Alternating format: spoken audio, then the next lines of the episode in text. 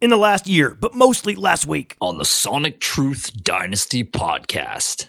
Can we please talk about Riley Ridley? He's basically a 4.6 40 yard dash, 13 reps on bench, 30 inch vertical, 124 broad jump, 7223 cone. He's terrible. Toast. He's Willie Snead without the production. And If you follow any NFL draft analyst who had Riley Ridley in their top five, you must unfollow them. They are fraudulent. It's the astrology of sports analysis. and His Twitter bio says Evander Holyfield's the best running back in this class, and he's every kind of wrong. and Parris Campbell, even more athletic than DJ Moore. oh my God! and There's still background radiation emanating from Lucas Oil Stadium. Josh Jacobs, Rodney Anderson, Bryce Love, you did a great job by doing nothing. You did nothing, and you did great. and If John Ross goes in the top 10 and Corey Davis goes in the top 10 and Mike Williams goes in the top 10, DK Metcalf's going in the top 10. and Everyone's awake. Very woke to Justice Hill now. We have justice in the United States of America. Justice Hill saved this draft class. Hallelujah. Hallelujah. and If you did any prep whatsoever, looked at the rankings once, checked the show sheet once, listened to the clip of Marshawn Lynch talking to John Wertheim once, you would know all these things. and you thought Post Malone was a bad stage name, I see your Post Malone and I raise you a snow. and Eh, Bezos. Ah, that's all right. He'll fix her up. What's wrong with you? and Todd Haley and his wife don't believe in wearing clothes at all. and Was I relating that to something sexual? It's the best way to go out on a sweatpant boner. and Is this the time when you think people start masturbating to the show?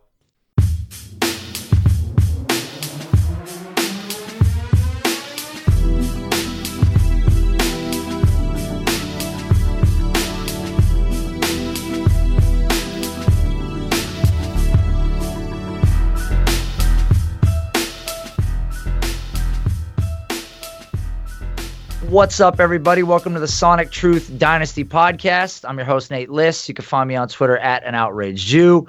And with me, as always, is Matt Kelly. You can find him on Twitter at fantasy underscore mansion. And tonight, Friday night episode, we got a special one. We have got Fusu Vu. I'm sure you know who he is. You can find him on Twitter at Life's Your Cup from parts unknown, somewhere in Middle Earth. He's recording with us right now, man. Thank you for coming back on the show. What's happening?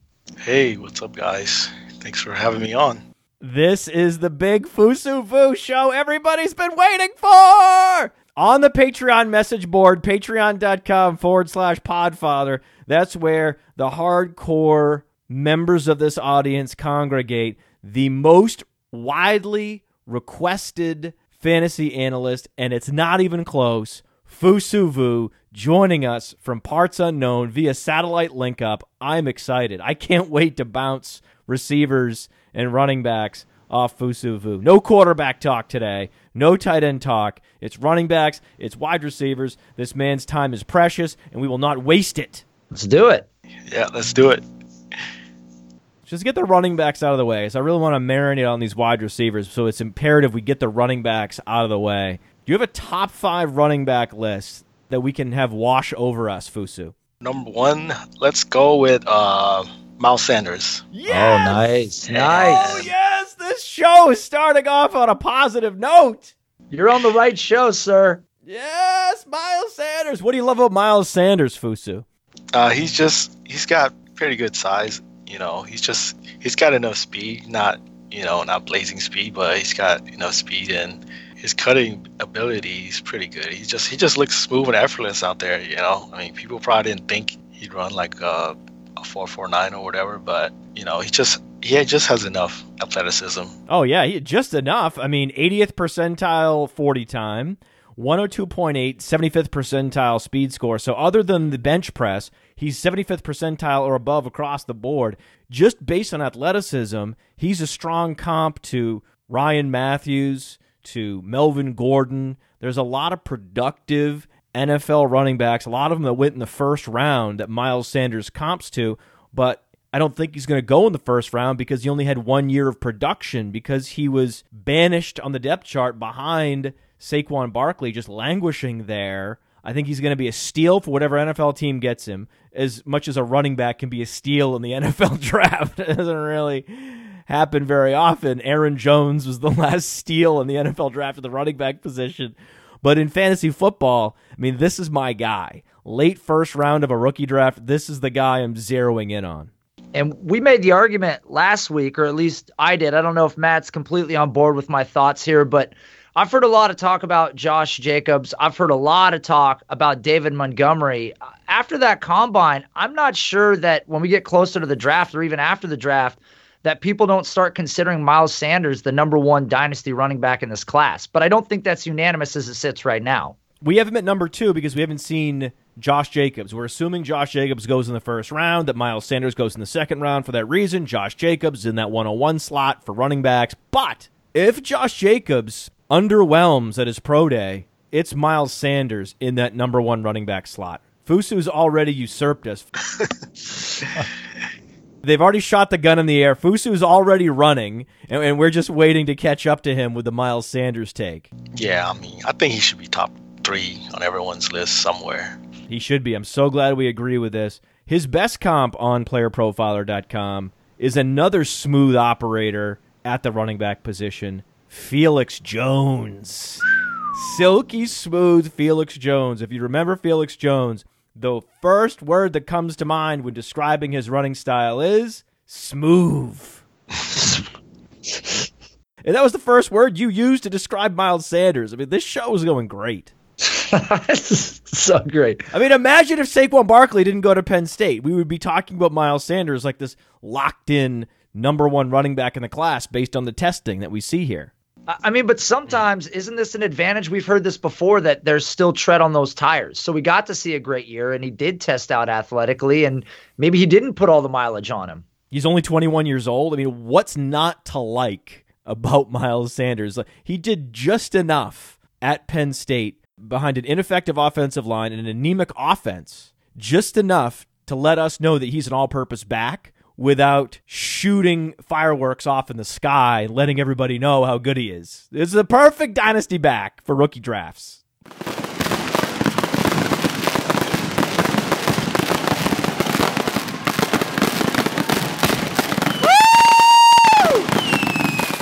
All right, I got to know who who do you got at number two?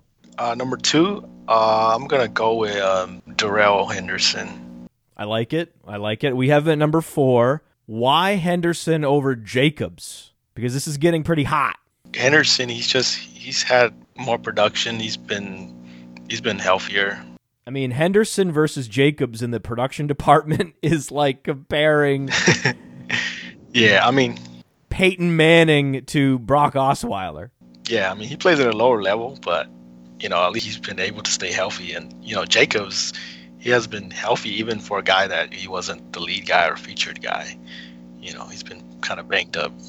Darrell Henderson has that stocky stature, the high BMI, despite not being even 210 pounds because he's so low to the ground. So he has that low center of gravity that not only helps him get leverage on defenders, it also helps him stay healthy. But to your point too, uh, Fusu, I mean, yeah, he may have played in a lower level, but the requisite is be dominant if you're going to play at that level. And for the last two years, he's averaged 8.9 yards per carry, 22 touchdowns last year. Wait, wait, wait. Two years in a row? Say that again.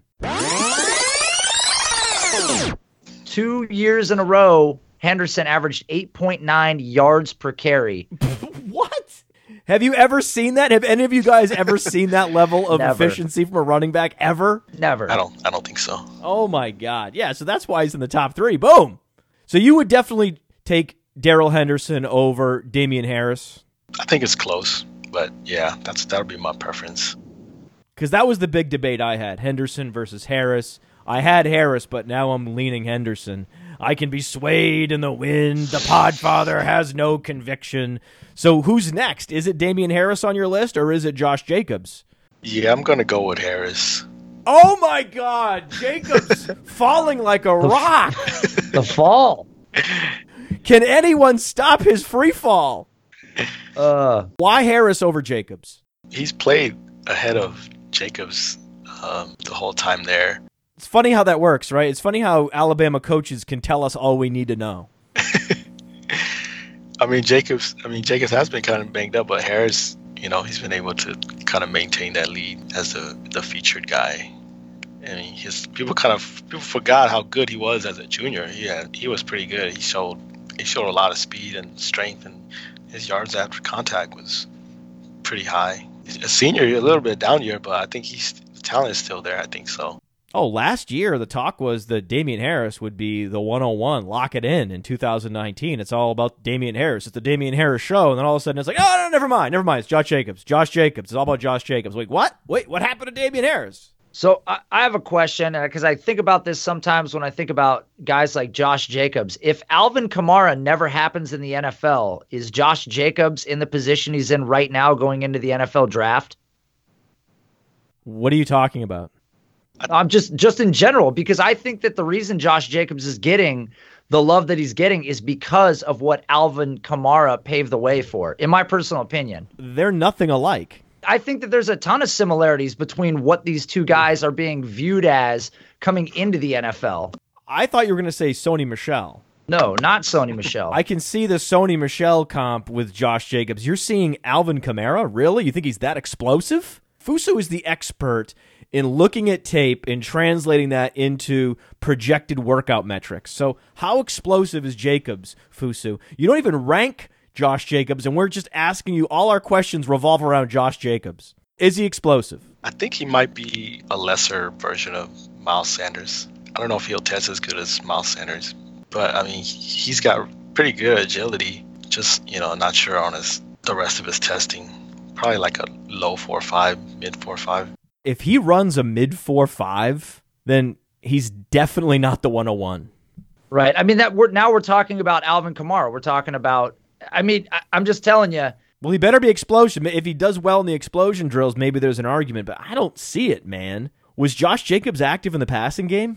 I mean, enough so. Last year he had 20 receptions. This is a guy that only had 120 carries. So as a part-time running back, 20 catches just last year alone, So they were feeding. So when he was on the field, they were feeding him in the passing game. That's interesting. and 12.4 yards per reception. So that's kind of where I see the corollary is that it's it's it's not overusage, similar to Kamara.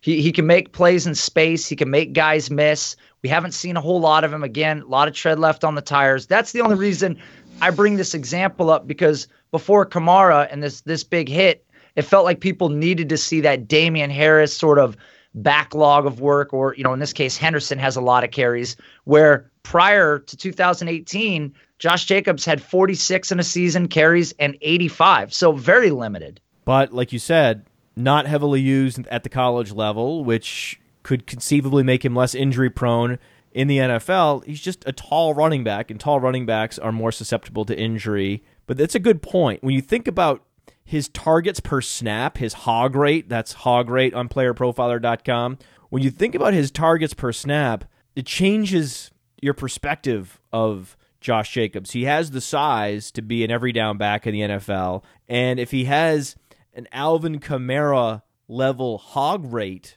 then there's a really strong argument for him being the 101 if he's athletic. It's just that we don't have the athleticism numbers. He's a black box prospect at this time.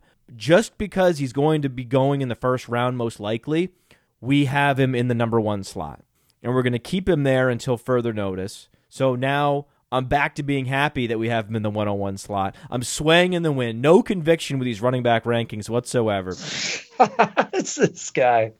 What about the number five running back, Fusu? It's clear you hate Josh Jacobs. So what's another running back that you prefer over Josh Jacobs? Rodney Anderson. Yes. Yes. Ah, thank oh you. my God. This Thank is you. great.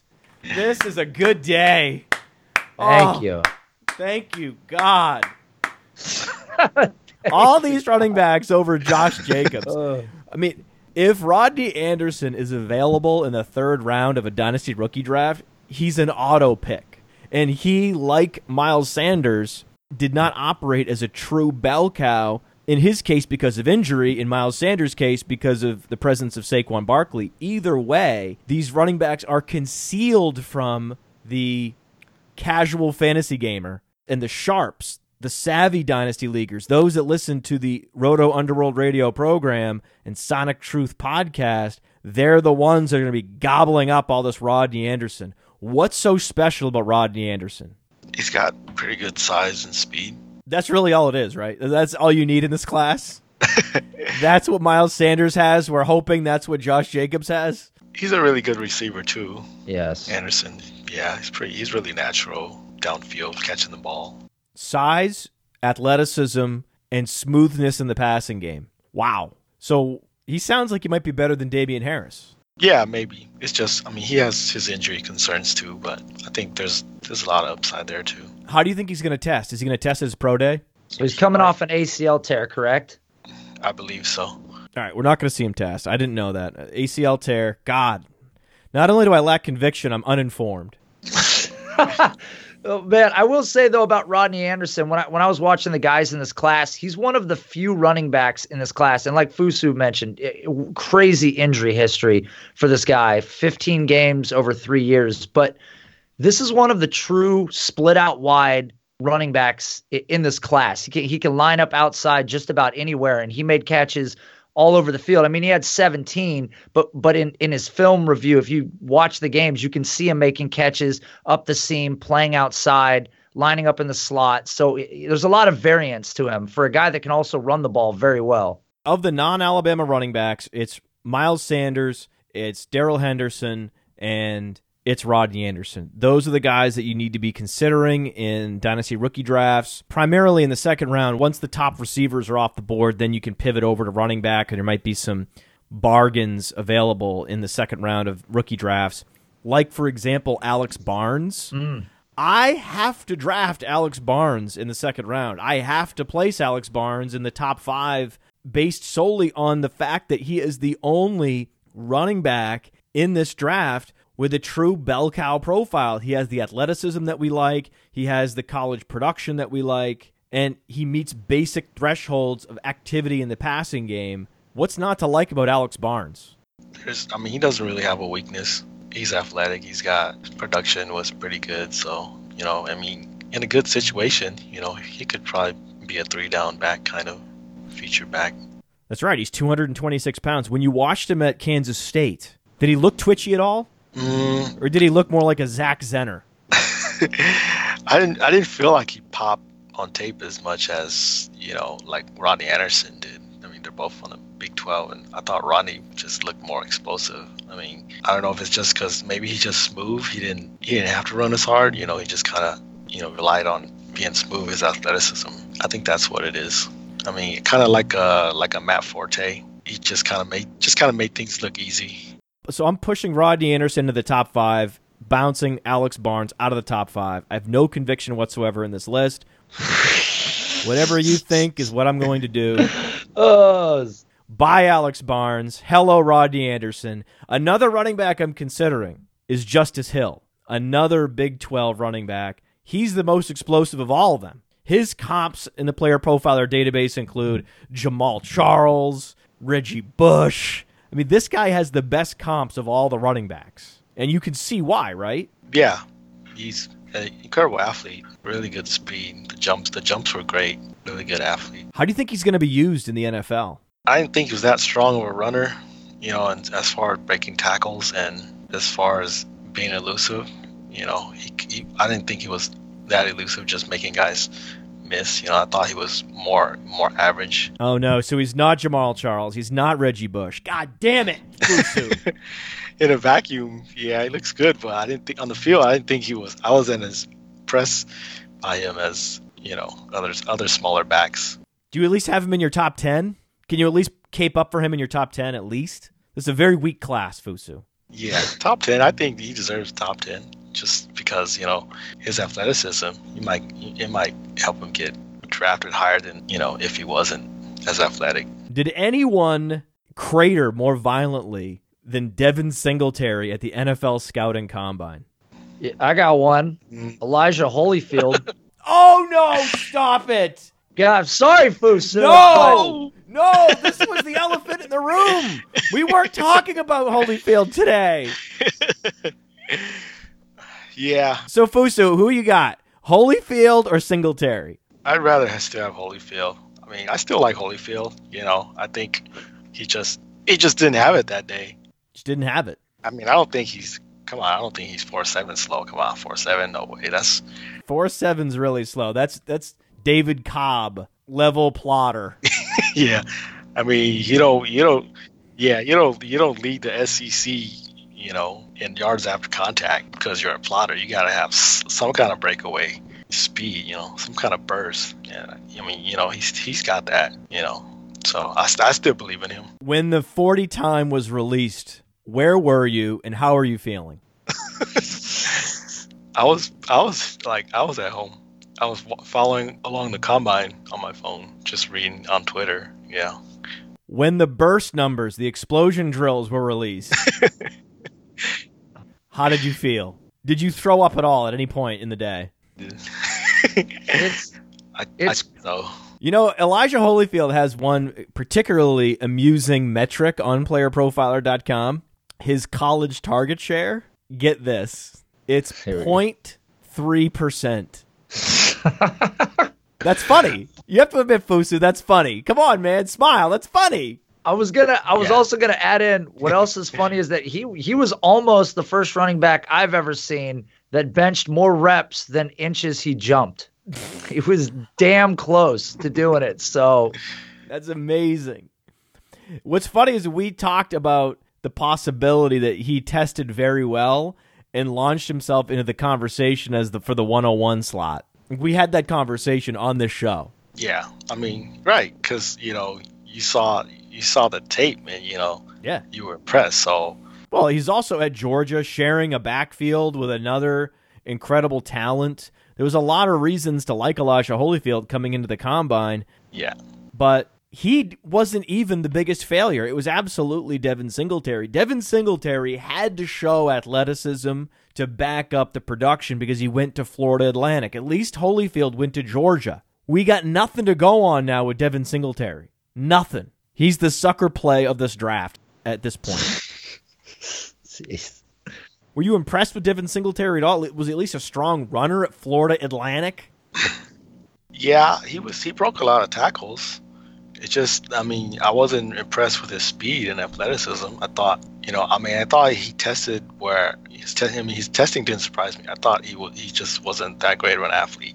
That's an indictment. Well, Mike Clay has Elijah Holyfield and Devin Singletary comfortably in his top 10 rookie running back. So we can take comfort in at least knowing that, that there's at least one fantasy analyst, a true expert in the field, who believes in Elijah Holyfield and Devin Singletary at an irrational level. Now, the conundrum running back for me, the true conundrum running back, has to be David Montgomery because he had the stature and the multi-year production that Alex Barnes doesn't have. Alex Barnes has a season of late career production where he was a relatively old back dominating younger defenders in the Big 12. Montgomery was productive for consecutive seasons, but he did not fire at the NFL scouting combine. And I noticed, Fusu, that you did not mention him anywhere in your top five. So, what's the deal with David Montgomery?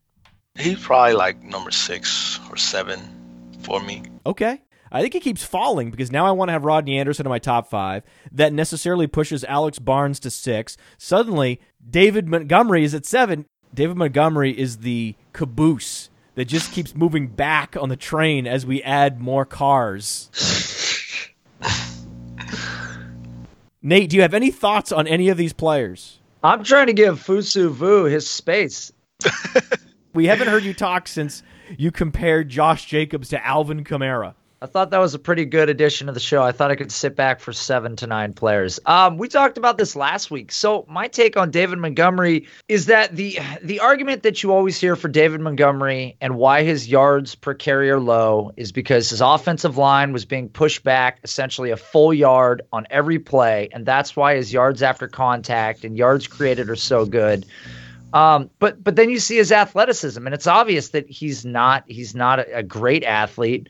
Um, I I'm not I'm not really a fan. The receiving production is the one thing for me that kind of rescues it because if he was purely a runner with no receiving ability, I would be even more out on David Montgomery than I feel like I already am. I would be completely out. Yeah, I mean the the the 36 catches in 17 was was pretty great to see.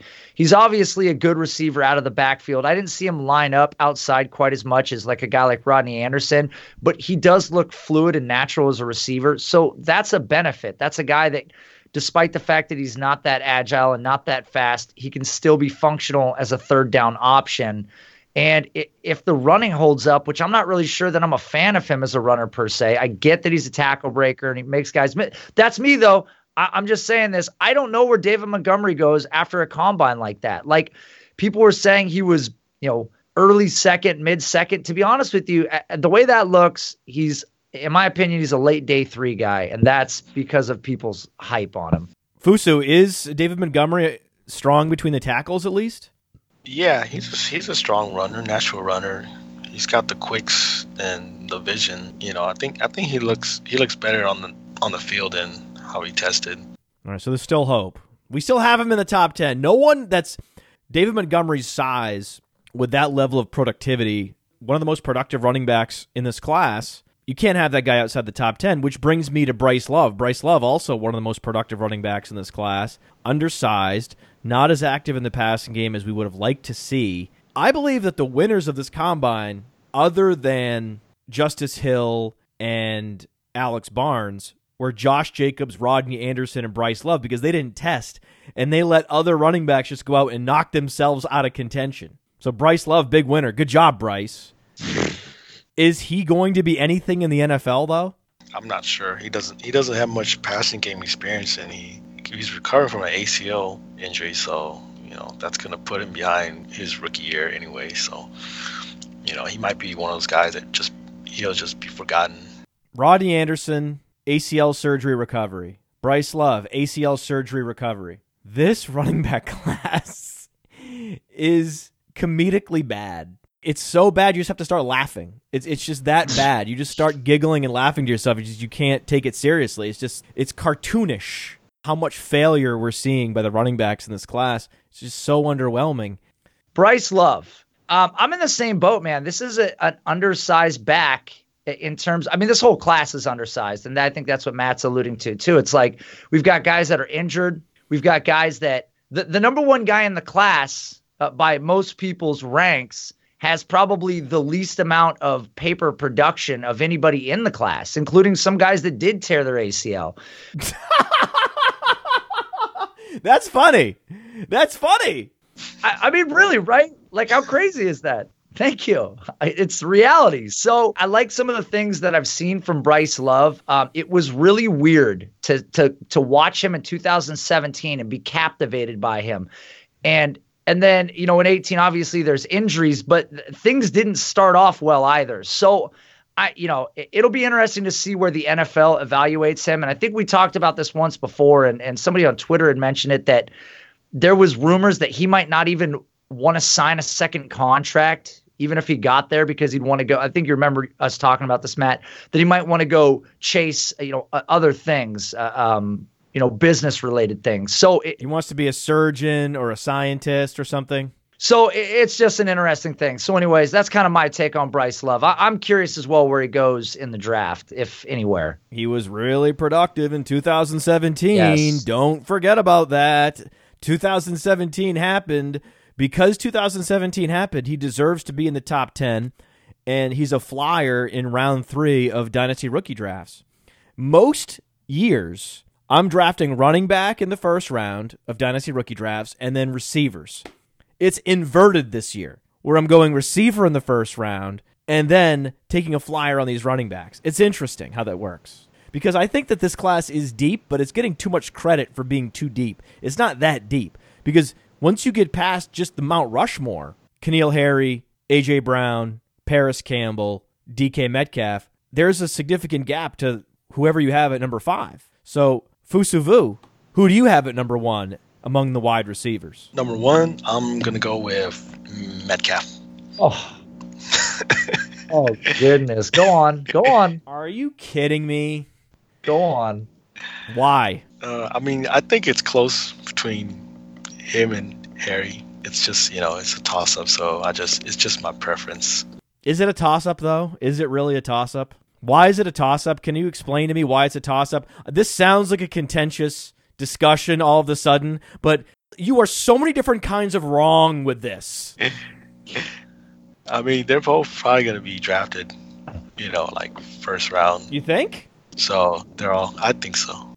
Yeah, I mean, I hope he is. I hope N'Keal Harry's drafted in the first round. I certainly know that DK Metcalf will be. Do you think Metcalf will go in the top 10? Top ten. I think so. So, Yeah. Like top fifteen. Yeah, I, I think after that combine, and we were talking about this, with the way that the NFL does its drafting and the way the hype machine builds up, I would be surprised if DK Metcalf does not go in the first 10 picks. And N'Keal Harry, in my opinion, is definitely a first round pick. But we talked before about Parris Campbell. He's going to be in there too. But yeah, I think he's got to be a top 10 pick at this point. And God forbid if he goes to Oakland. You still like him if he goes to Oakland? What if he goes to Buffalo? Oh, yeah. Oh, man. Buffalo. All right. Sure. Yeah. Josh Allen's got a big arm, so Oh, stop it. Just stop it. he'll be able to hit him deep. I am fading DK Metcalf's combine more than anyone else because I already knew he was going to be fast. I knew he was explosive. These are the skills that he was bringing to the table already, Fusu. My questions around DK Metcalf were is he an all purpose wide receiver? Is he versatile? Can he be deployed all over the formation? Does he have a robust route inventory? And the agility drills are a red flag. They tell me no, that he's more likely to be a one dimensional field stretcher, big playmaker, red zone weapon than he is an every down contributor in the NFL. When we look at his comps, they are schizophrenic at best. He is one of, if not the most enigmatic wide receiver in this class because his comps are not consistently good. They're plotted all over the spectrum. You have Chris Conley, Martavis Bryant, Donte Moncrief on one hand, and then on the other hand, you have Demaryius Thomas, Julio Jones, Andre Johnson. Odds are he's going to be some mix of those players. I just don't know where he ends up slotting in on that spectrum, and that's terrifying to me. Yeah, that's understandable. The upside is still there. I don't. I think ideally you want to use him as a more of a vertical guy. You know, you don't really want to use him in the short and intermediate. Like he's not going to be a Michael Thomas. But don't we want that in his range of outcomes? The reason why I love N'Keal Harry is he has a high floor and a high ceiling. His ceiling is DeAndre Hopkins, Michael Thomas, but his floor is productive WR2 in the NFL, where the range of outcomes for DK Metcalf is much wider and much scarier. In Dynasty, we have these players for life. If you're sitting on the 101 and your pick busts, first round busts in Dynasty rookie drafts are crippling. You're not worried about that? I mean, I think he's got a way higher risk. You know, he's got more variance. Yes, he does. Yes. So you admit that you're taking a swing having DK Metcalf at number one. You would admit that, that this is aggressive. I think so. So the injury history doesn't bother you, and the lack of production doesn't bother you. I mean, I've got a, a project I've been working on, breakoutfinder.com, this collegiate database that's going to create a composite score. But What's that? I have never heard you mention it on the show, Nate. I'm trying to I'm trying to reel it back. So the point is, in it we have the teammate score, and a guy like Metcalf scored well because of guys like DaMarkus Lodge, guys like AJ Brown. So to me, that helps put some context to why his production was under. But when you talk about the threshold of what elite caliber players meet in terms of collegiate production, he's so far below the line. And, and then the injuries, and then obviously this was it was countered by insane athleticism. And, and here's a question for you while I'm on this this take here. I've heard a lot of people say that he slipped and fell during his three cone and it should have been better. Is that your take? It could have been a little bit better, but you know, I'm not too scared off by his testing. I mean, when I watched him on film, you know, he didn't he didn't look like a lumbering guy. You know, I mean, like I said, like I said on Twitter, nobody nobody all year I didn't see anyone mention his agility, change of direction. Not one person mentioned it, and now you know, you know, it's like ninety percent of the people they're gonna knock him for it. Well, because what happens is the agility score is a light bulb moment for people where they see that and they go back and go, wait a second. What does DK Metcalf's route inventory look like? How versatile is he? What kind of variety did we see in his route tree? And then you go back and look and go, oh, yeah, that's right. He ran the same route over and over and over again. He is a downfield weapon that they deployed, but not necessarily their go to guy. Their go to guy was A.J. Brown. Their go to guy, their alpha receiver, when they're in the huddle and they need a first down, it's going to A.J. Brown, guys. They're drawing up plays for A.J. Brown. They're moving A.J. Brown all over the formation. A.J. Brown looks the part of the NFL prototype that so many offenses covet. You see less and less DK Metcalfs in the league, and you see more and more A.J. Browns posting huge target shares and monster production. Yeah, that's understandable. Fuso, are we convincing you yet? N'Keal Harry, Uh, AJ Brown, are you sure you don't want to have those receivers based on their high floor and the lower risk that they bring to the table? You sure you don't want to have those receivers ahead of DK Metcalf? Because I understand having him at three. I'm on board having him at three. I don't have him at three. I have him at four, but I get why one would have him at three. Putting him ahead of AJ Brown or N'Keal Harry to me feels like you're chasing it and you don't need to chase it because, like we said before, the ceiling for AJ Brown and N'Keal Harry is Michael Thomas and DeAndre Hopkins, and that's number one wide receiver in fantasy. So you have the best of both worlds with those guys. What's a more interesting debate for me, and that I've been having with Nate for weeks, is DK Metcalf versus Parris Campbell, because these are two different types of upside, and it's very close between these two players. Where do you have Parris Campbell? Mm, God have mercy on you here. I'm not. I'm not as high on him. He's not in my top five. He's not in your top five. Is he in your top 10? Ten? Yeah, definitely ten. Thank God. Oh, he's at 10? relief. Top ten. He, he's in top ten somewhere. I'm not. He better not be at slot 10. He better be inside 10. He better at least be in your top 8, Fusu. My like my six. or I'm going to find you wherever you are in parts unknown. I'm going to go there with a crossbow. Come after you, man. I'm offended. Yeah, I mean, I think definitely top ten. Okay, thank you. Thank you for that. Why don't you like Parris Campbell, man? I mean, he he does have the lack of production too. Oh yeah, that thousand yard season at Ohio State. Yeah, that's right. But the dominator rating wasn't there. His dominator rating, in fairness, was lower than DK Metcalf because DK Metcalf had the partial season due to the injury. I understand all that. For me, it goes back to the argument for AJ Brown over DK Metcalf. That AJ Brown fits that Sean McVay offense prototype, an explosive Robert Woods. If I'm an offensive coordinator, that's what I'm looking for. And with Parris Campbell, this is a sports car with the perfect stature for today's spread attack, where you can put him all over the field on those jet sweeps, put him in motion, run him everywhere deep, shallow, double moves. To me, he's much more versatile and just as explosive as DK Metcalf. And this is a guy that, again, I mean, has played multiple seasons with with good college talent around him, guys that got drafted to the NFL. So it's understandable that 2017 wasn't the year that 2018 was for him because like matt brought up you know 2018 he leads the the team in receptions with 90 over a thousand yards receiving 12 touchdowns i mean versatile player in this offense 12 and- and touchdowns? 12 touchdowns and an incredible athlete so Woo!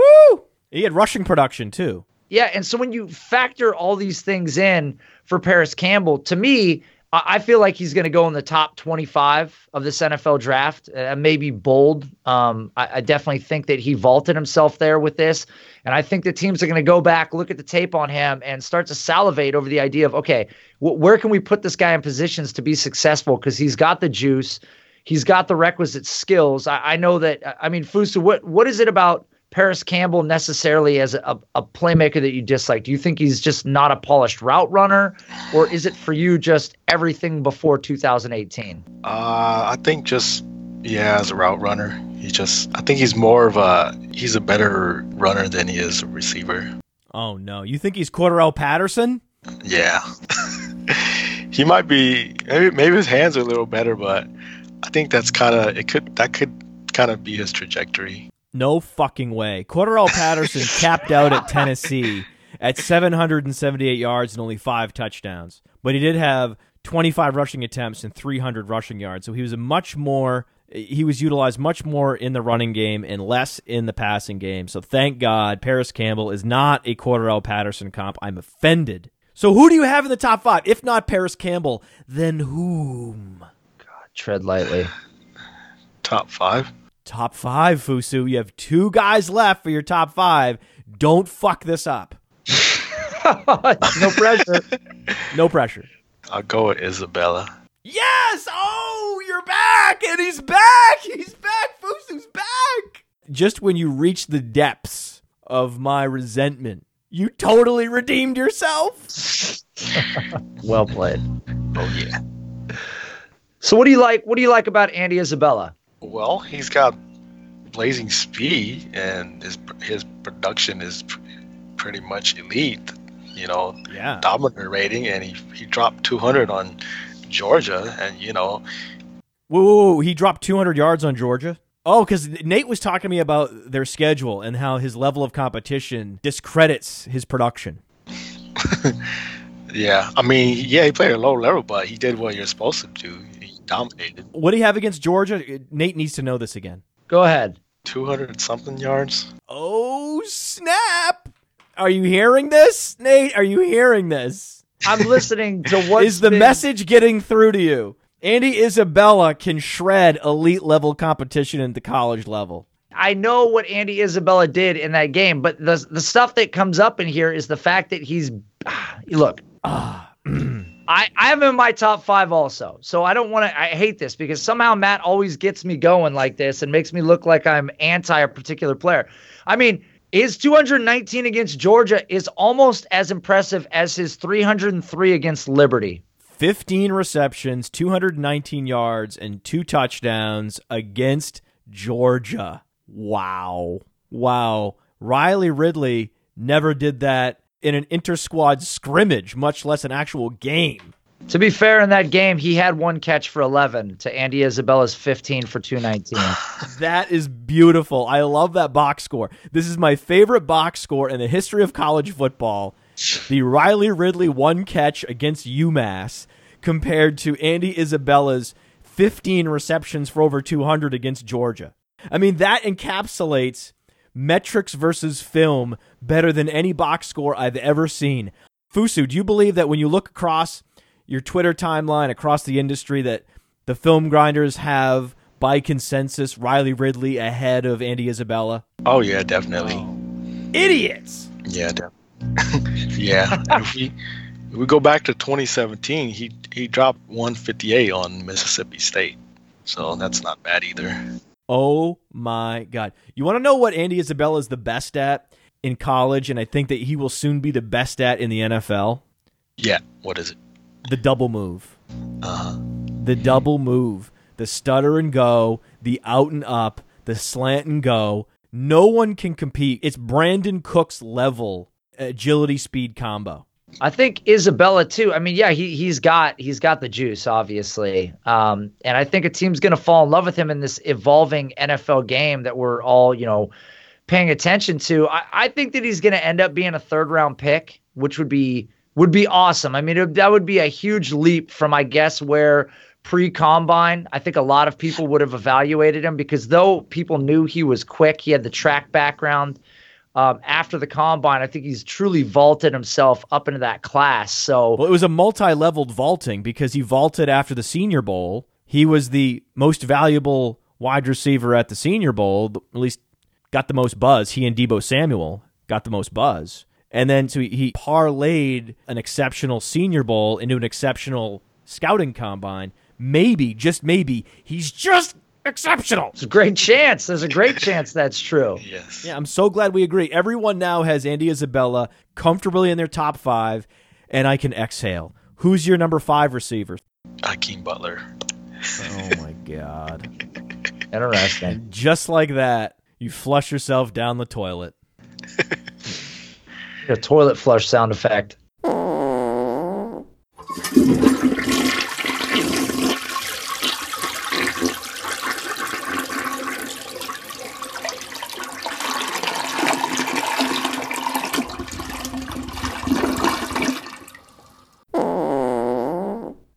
Why? Why, Fusu? Why? Why do you love these traditional X receivers circa 1995?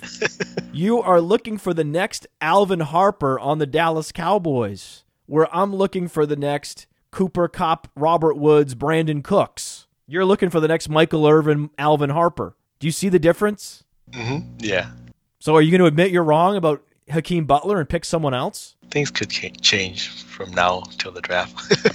Did you see what Hakeem Butler did in his first year in college? Zero receptions because he was too raw. What did he do in his second year? A whole bunch of nothing. What did he do in his third year? Not impressive. What did he do in his fourth year? Finally, after three years of development, he dominated with very little competition for targets on his own team. Exactly. He had his teammate score was was very low, so it's not that playing a factor. I mean, what did you like about Hakeem Butler? What about his game attracted you to Hakeem Butler? uh, for a taller receiver, I thought he looked pretty smooth. You know, just change direction, and he got a pretty good ca- catch radius as well. Pretty good catch radius. Does he have the best catch radius in the history of the combine? Yeah, I think so.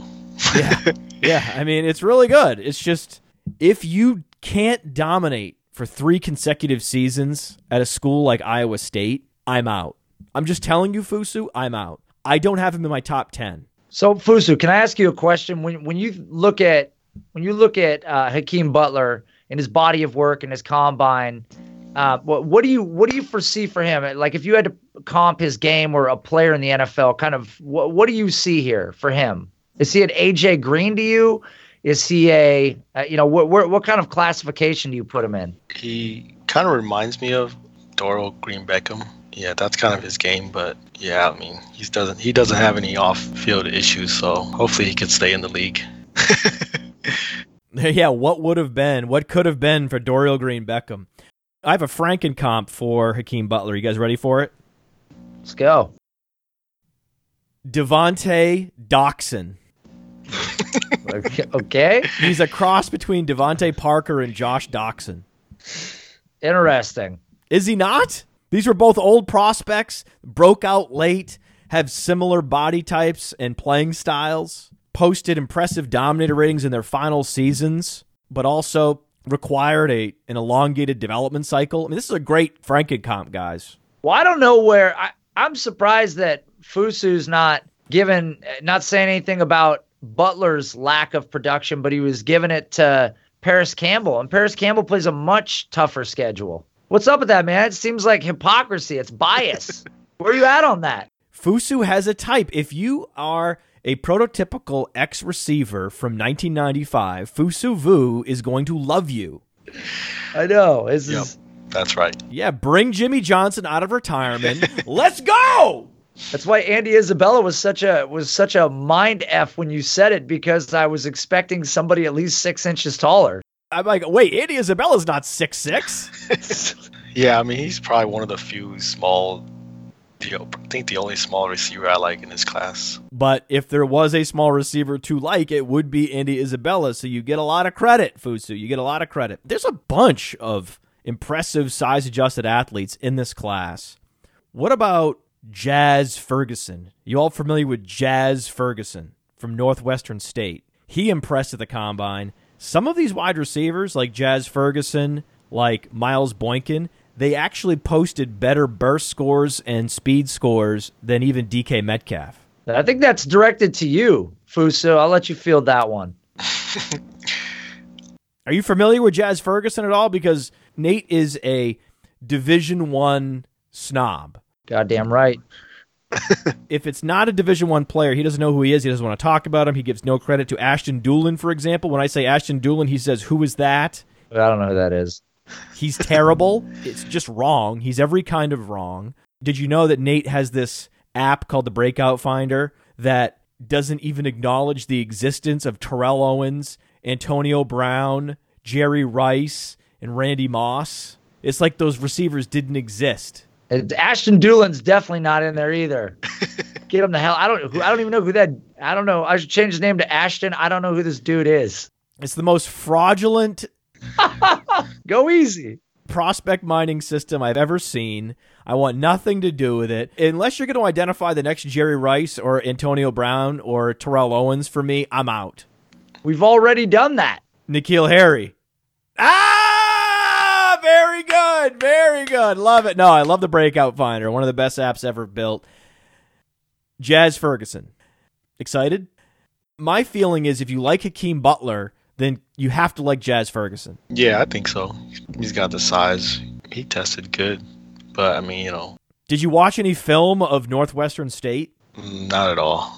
Not at all. Okay. Well, he's best comparable to Tommy Streeter. He's similar to DK Metcalf in that he showed upper percentile size adjusted speed, above average burst, and an agility score below the 10th percentile. So he's the ultimate extreme case study. That's why he's best comparable to Tommy Streeter. DK Metcalf is definitely better than Jazz Ferguson. I can say that without question. Oh my god. DK Metcalf's a lot of things. He's definitely better than Jazz Ferguson, but I understand why you would stash a Jazz Ferguson in Dynasty because he has the incredible athleticism, and those guys have upside and they can pop, and there's reasons to put those guys on a taxi squad. What about Miles Boykin? Have you been following Miles Boykin at all? Because Walter Football has him in their top 10.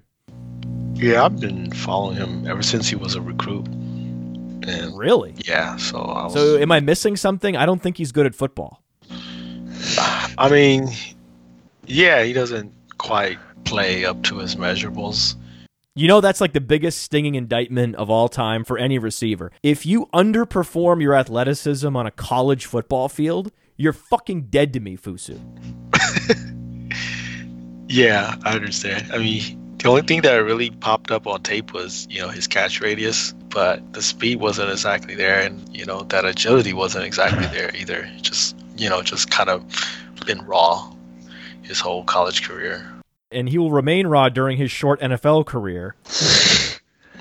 I'm I'm surprised, and I haven't seen it, that he wasn't one of these types of guys where an NFL team asked him to try out at a second position. You know, tried to get him to do. I, I don't know. I mean, he's he's pretty tall, but his athleticism is ridiculous. You know who else has ridiculous athleticism? Emmanuel Hall. Emmanuel Hall had a 144.5 burst score, 99th percentile. He's one of those receivers with more burst than DK Metcalf. Look at the college yards per reception, 22.4. If you can't get DK Metcalf, why not Emmanuel Hall? Yeah, I mean, he's he was an exceptional deep threat, very explosive. I mean, if that's what you're looking for, and you know, he's not a tiny receiver either, so he's got some size. I mean, I thought he changed direction pretty well too, so he's not exactly just a pure straight line guy. You know, hopefully he could develop other areas of his game. Yeah, it illustrates how strong this class is. Where a DJ Chark level athlete gets drafted in the second round last year, Emmanuel Hall is not going to go until the third or fourth round, and he's better than DJ Chark. Yeah, definitely. That's something that I've been echoing as well. I mean, 800 plus yards in only eight games, guys. That's impressive. Yeah, That extrapolates to something close to Hakeem Butler. This is what I'm saying. If you like the Hakeem Butler prototype, then there are plenty of options for you later on in rookie drafts. Jazz Ferguson, Emmanuel Hall, Miles Boykin. Not Miles Boykin. I mean, Hakeem Butler's a lot of things. He ain't no Miles fucking Boykin. Get the hell out of here with Miles Boykin. These other guys, I'm open to them being good, though. I also believe that there may be a receiver from West Virginia who pops at some point who ends up exceeding expectations in the NFL at some point. Do you think it'll be Gary Jennings or are you more interested in David Sills? David Sills and Nash, as I like to call him. Go take a sister then by the hand. Lead her away from this land. Far away, where we might laugh again. We are leaving. You don't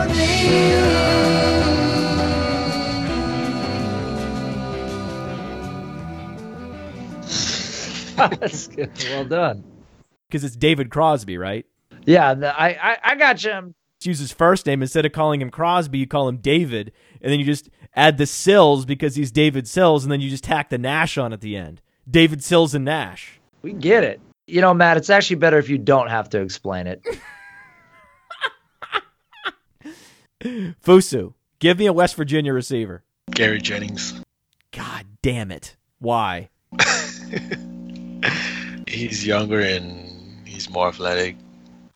David Sills and Gary Jennings were both at the Senior Bowl, and I talked to Alex Dunlap from Roster Watch, and I was just on his podcast. Check it out, Roster Watch on iTunes, and I asked him, better receiver, Sills or Jennings, and he said, "Who is Jennings?" And I said, "You were at the Senior Bowl. You saw Gary Jennings and David Sills." He's like, "I don't know who Gary Jennings is.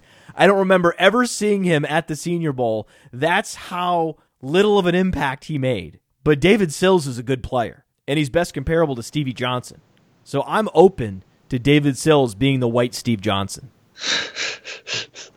I gotta, dude. My thing on David Sills, and I've been saying this for a couple years now, is I've, I, Wait, you've been talking about David Sills for years? Uh, here's the thing that bugs me about Sills. We were talking about this before. It's that the the touchdowns. Like I I feel like some guys get vaulted into the conversation based on touchdowns, and this is the case. This is a I, I just I don't know. I, I'm not sold on him. And and again, we talked about this with some other players. It's a hell of a time to come out as a- a decent player by most draft class standards and go into one of the most athletically and talented deep classes that we've seen since 2014.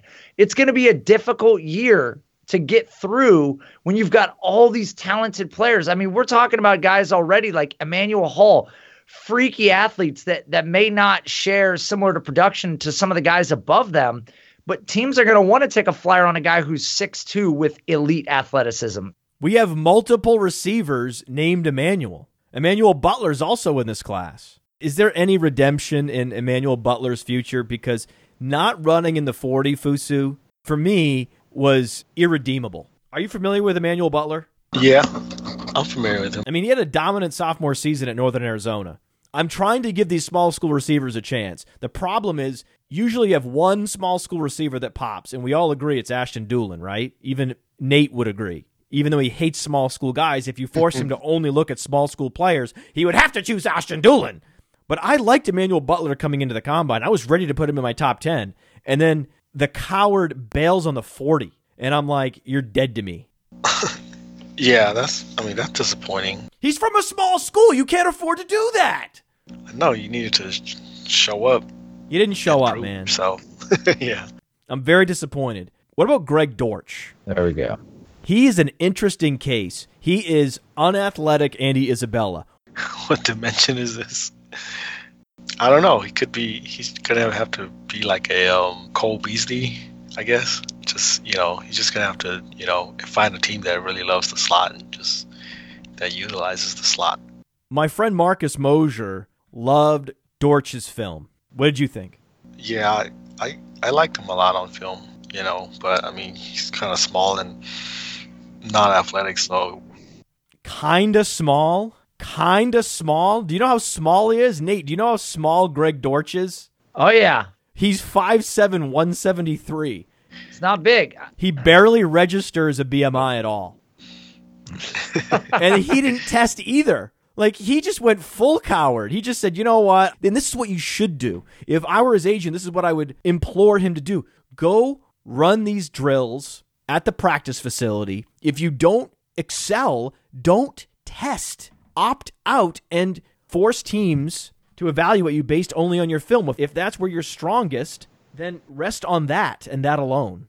I don't hate Greg Dortch by any means, man. I think he had really impressive release. Uh, he's good at the line. He's got speed. I don't know that he's a bad athlete at all. Wait, he has speed? We, I heard he's very slow. I don't think he's that slow. I mean, but we didn't get to test. Here's the thing: we could have asked, and I would love to run this next year. I'd love to get as many analysts as I can, put a list in front of them, and have them based on tape evaluation tell me how fast every guy's going to run at the combine, and you will be amazed at how many people get that wrong by miles. They'll get it wrong. Well, look at Fusu Vu with Elijah Holyfield. I mean, he had to take a giant L. I mean, Fusu, tell us.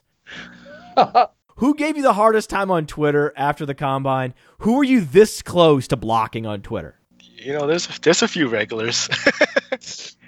Give us your fieriest feud. Man, I can't remember. There was there's been a few. Oh, come on, man. It wasn't even, it wasn't even memorable. What about Brad Kelly? It wasn't anything like funny enough for me to remember. Do you ever mute these film grinders that hit you with the I told you so's after you've been right on nine guys but wrong about one? Yeah, exactly. You know, one big L, but you know, few few good wins. Oh, DK Metcalf. You were talking about DK Metcalf literally four years ago. How the hell did you identify DK Metcalf so early in the process? I mean, you just when you watch you watch highlights and you know, it's just you just see it. You know. High school highlights and you just saw it? Yeah.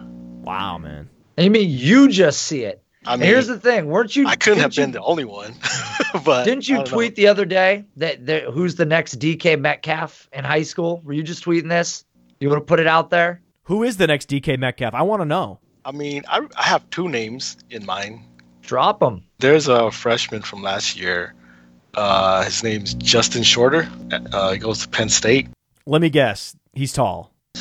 Oh yeah, he's big, tall, and fast. Of course. This is perfect. Uh, like 6'4", 218 or something. It's like when they call mobsters tiny. Yeah, and he's also and he's also kind of raw. So Oh no, perfect, perfect. Big, tall, explosive, raw receiver. Wow, Fusu Vu has a type.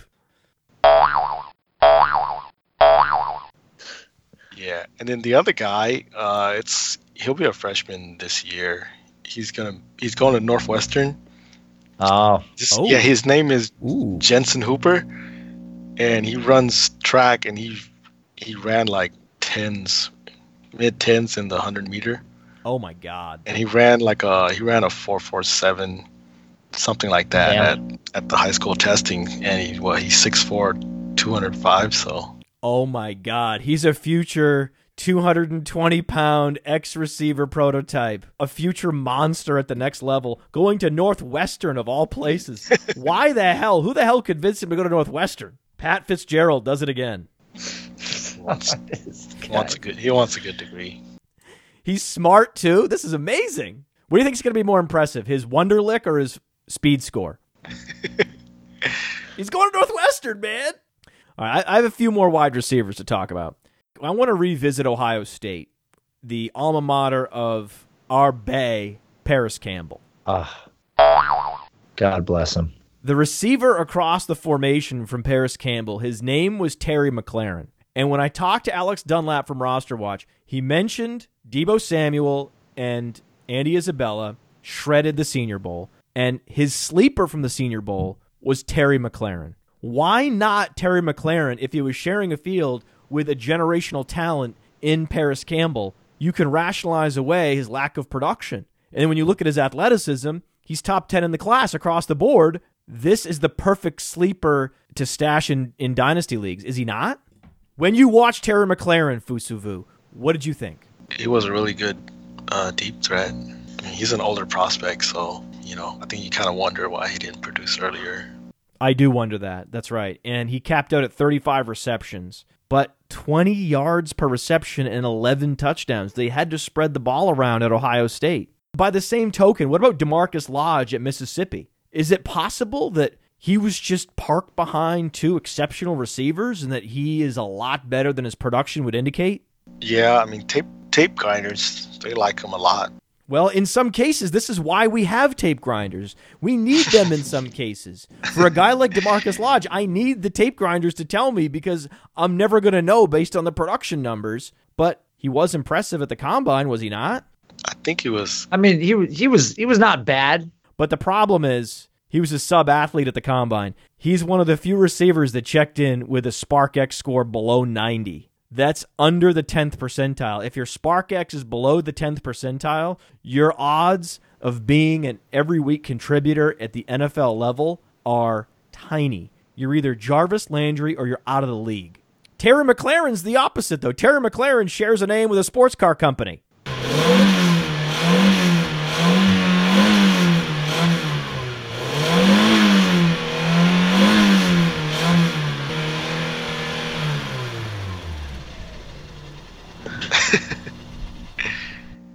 And he looks like a sports car. I mean, he's six foot two oh eight. he's like a more athletic version of Deebo Samuel. Would you agree with that? Probably so. Jeez, Fusu, uh, way to come strong on that one. Jesus. I know I was hanging on there too. I'm like, what's he going to do here? Is Fusu going to answer this? I'll get you out here on this. Let's talk about a, a wide receiver that we all like, Deebo Samuel. We talked about this earlier. My thesis for this wide receiver class is those with the modern day NFL stature and athleticism, the versatile receivers that can win in all phases, Parris Campbell and Deebo Samuel fit that description. I believe that they need to be ranked ahead of the one dimensional X receivers that are doomed to a Josh Doctson, DeVante Parker future in the NFL. That's my take. And that's why I have Deebo Samuel comfortably in the top 10. Do you agree with that? Yeah, I agree with that. I like I like Deebo. What do you like about Deebo? He was one of the better route runners, and he's really good after the catch. And you know, he's a strong runner. He could break some tackles too for a wide receiver because you know he's kind of built, kind of stout. Yeah, you look at Juju Smith Schuster. He led the league in yards after the catch last year. This is what I want from my wide receivers in today's NFL. Line up all over the formation, go in motion, be a target magnet, and then accumulate yards after the catch. Deebo Samuel can do it. And he plays he plays in all roles. He's got rushing production, he's got receiving production, over 1200 yards as a kick returner. And then if you look at 2018, go to his game log, look, played a big game at Clemson, 10 catches, 210 yards, 3 touchdowns. Big game. And that game came after a game where he had 112 yards, which came after a game against Florida where he had 120. So three games in a row, over 100 yards. Uh, the guy's clearly been a focal point of the office uh, of the offense. He's a big play receiver, um, and he's got the athleticism. I was glad to see him go to the combine and test as well as he did. So this is a guy moving forward that's that's definitely locked in the top 10 and has the production to usurp some of these other players that currently right now I think are being ranked above him. Nate Liss, welcome to the show.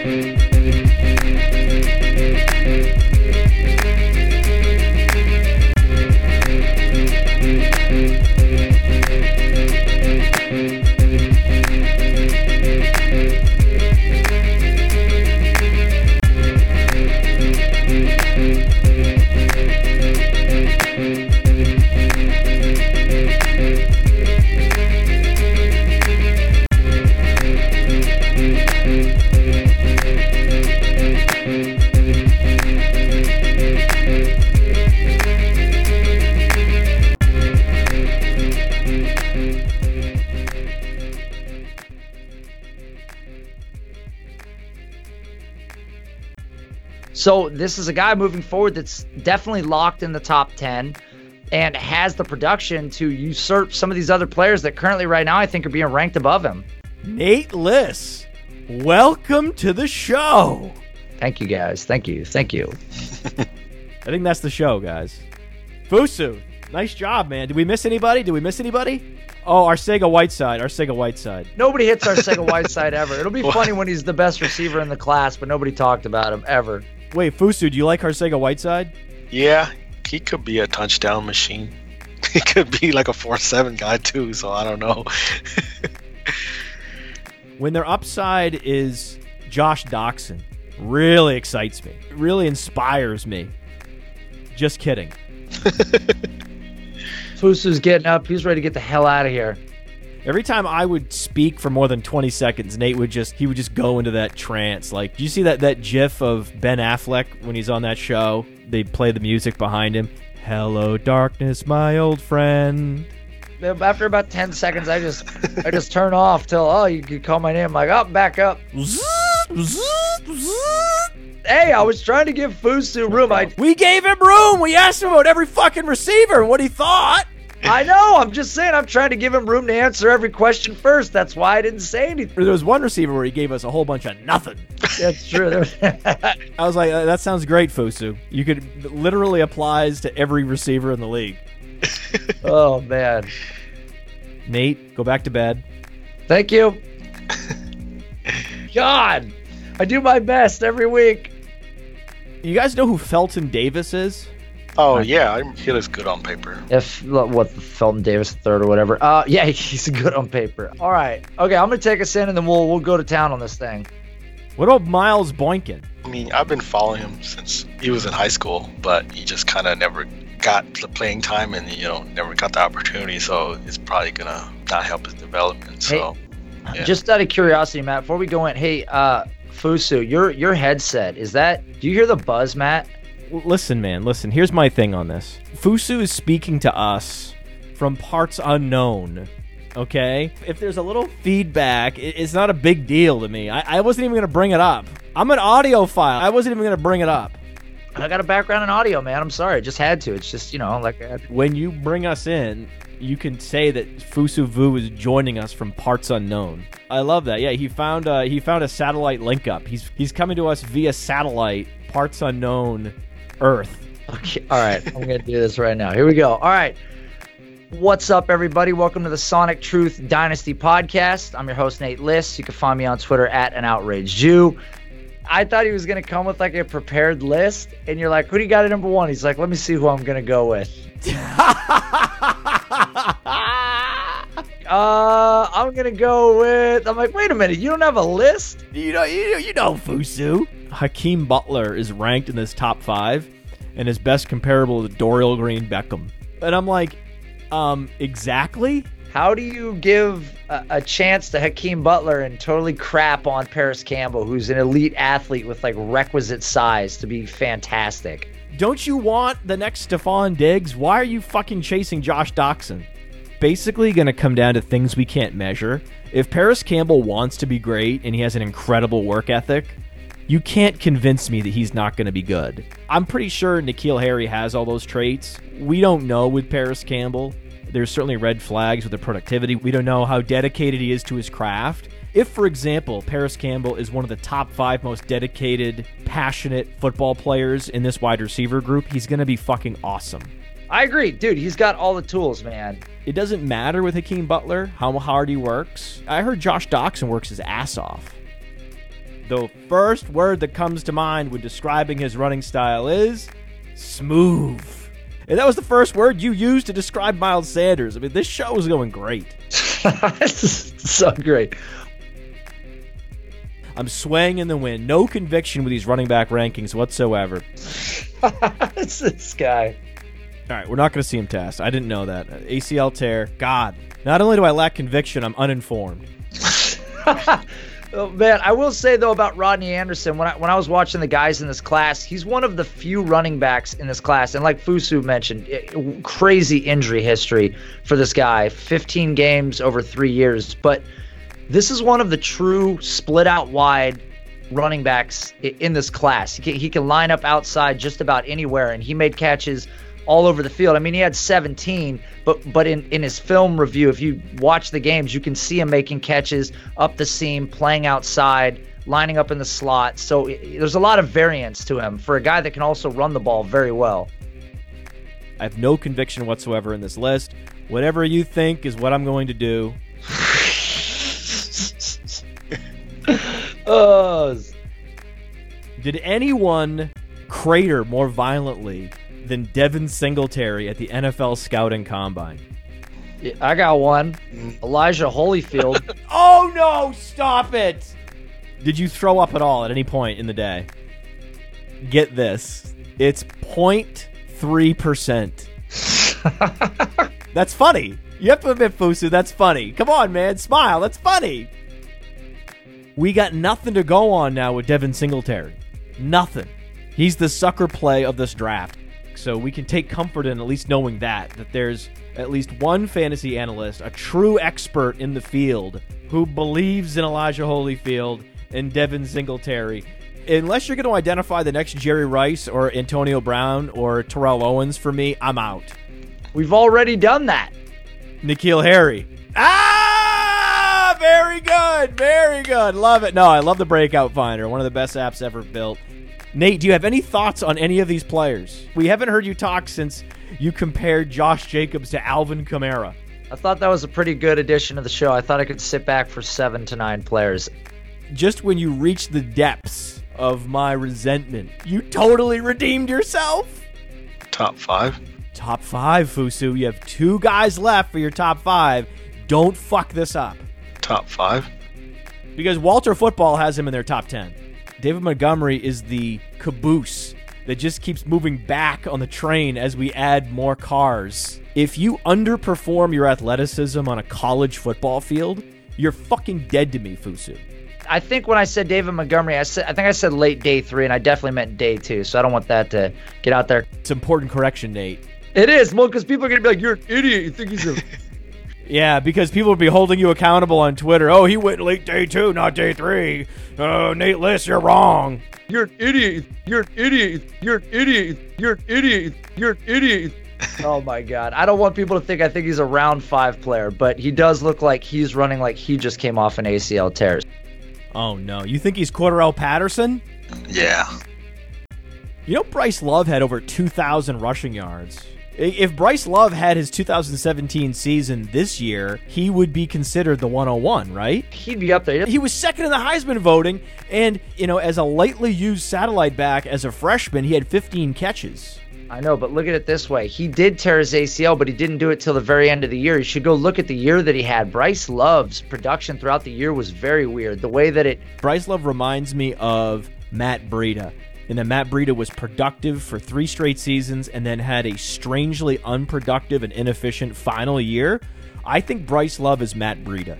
it was a really bad year. That's a good take though. It, it was a really bad year. He just uh, he underwhelmed all year. Very weird. I don't know why. Could have been fighting through an injury, and that injury then compensating for that injury, he tore his ACL. It's very possible. Maybe. Why is it a toss up? Can you explain to me why it's a toss up? This sounds like a contentious discussion all of a sudden, but you are so many different kinds of wrong with this. The the number one guy in the class uh, by most people's ranks has probably the least amount of paper production of anybody in the class, including some guys that did tear their ACL. That's funny. That's funny. Number one, I'm gonna go with Metcalf. Oh, Metcalf. oh, Metcalf. oh.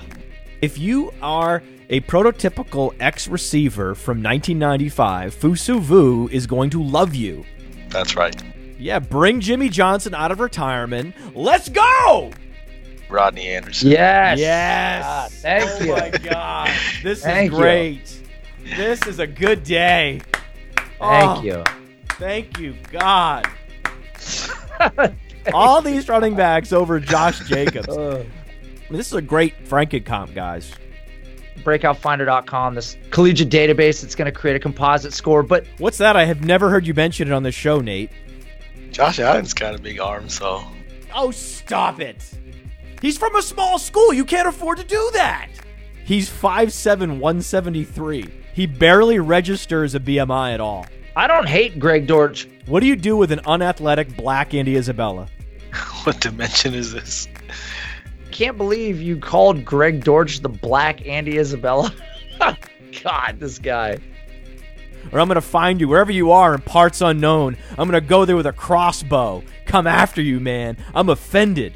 I know what Andy Isabella did in that game, but the the stuff that comes up in here is the fact that he's look up in here is the fact that he's look in here is the fact that he's look look look You're looking for the next Michael Irvin, Alvin Harper. Hakeem Butler's a lot of things. He ain't no Miles fucking Boykin. Maybe, just maybe, he's just exceptional. My comp for Hakeem Nicks, for Hakeem Butler, is not Hakeem Nicks, which would be funny. David Sills and Nash. we get it. No, no, Nate, say like you did last time. Like it- it's better if you don't have to explain it. Say that. Uh, you know, Matt, it's actually better if you don't have to explain it. The overproduction of this show is unbelievable. Wait, you've been talking about David Sills for years? So I'm open to David Sills being the white Steve Johnson. As many analysts as I can, put a list in front of them, and have them, based on tape evaluation, tell me how fast every guy's going to run at the combine.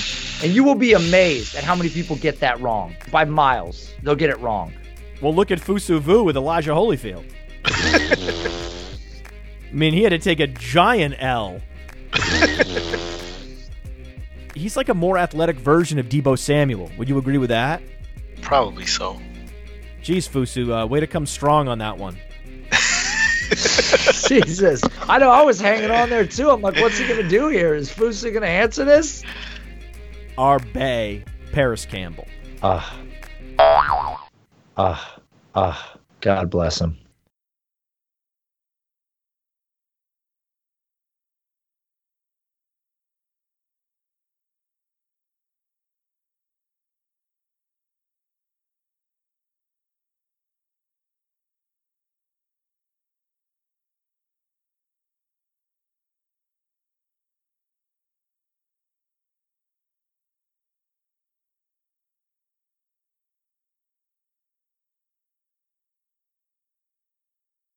The black Andy Isabella.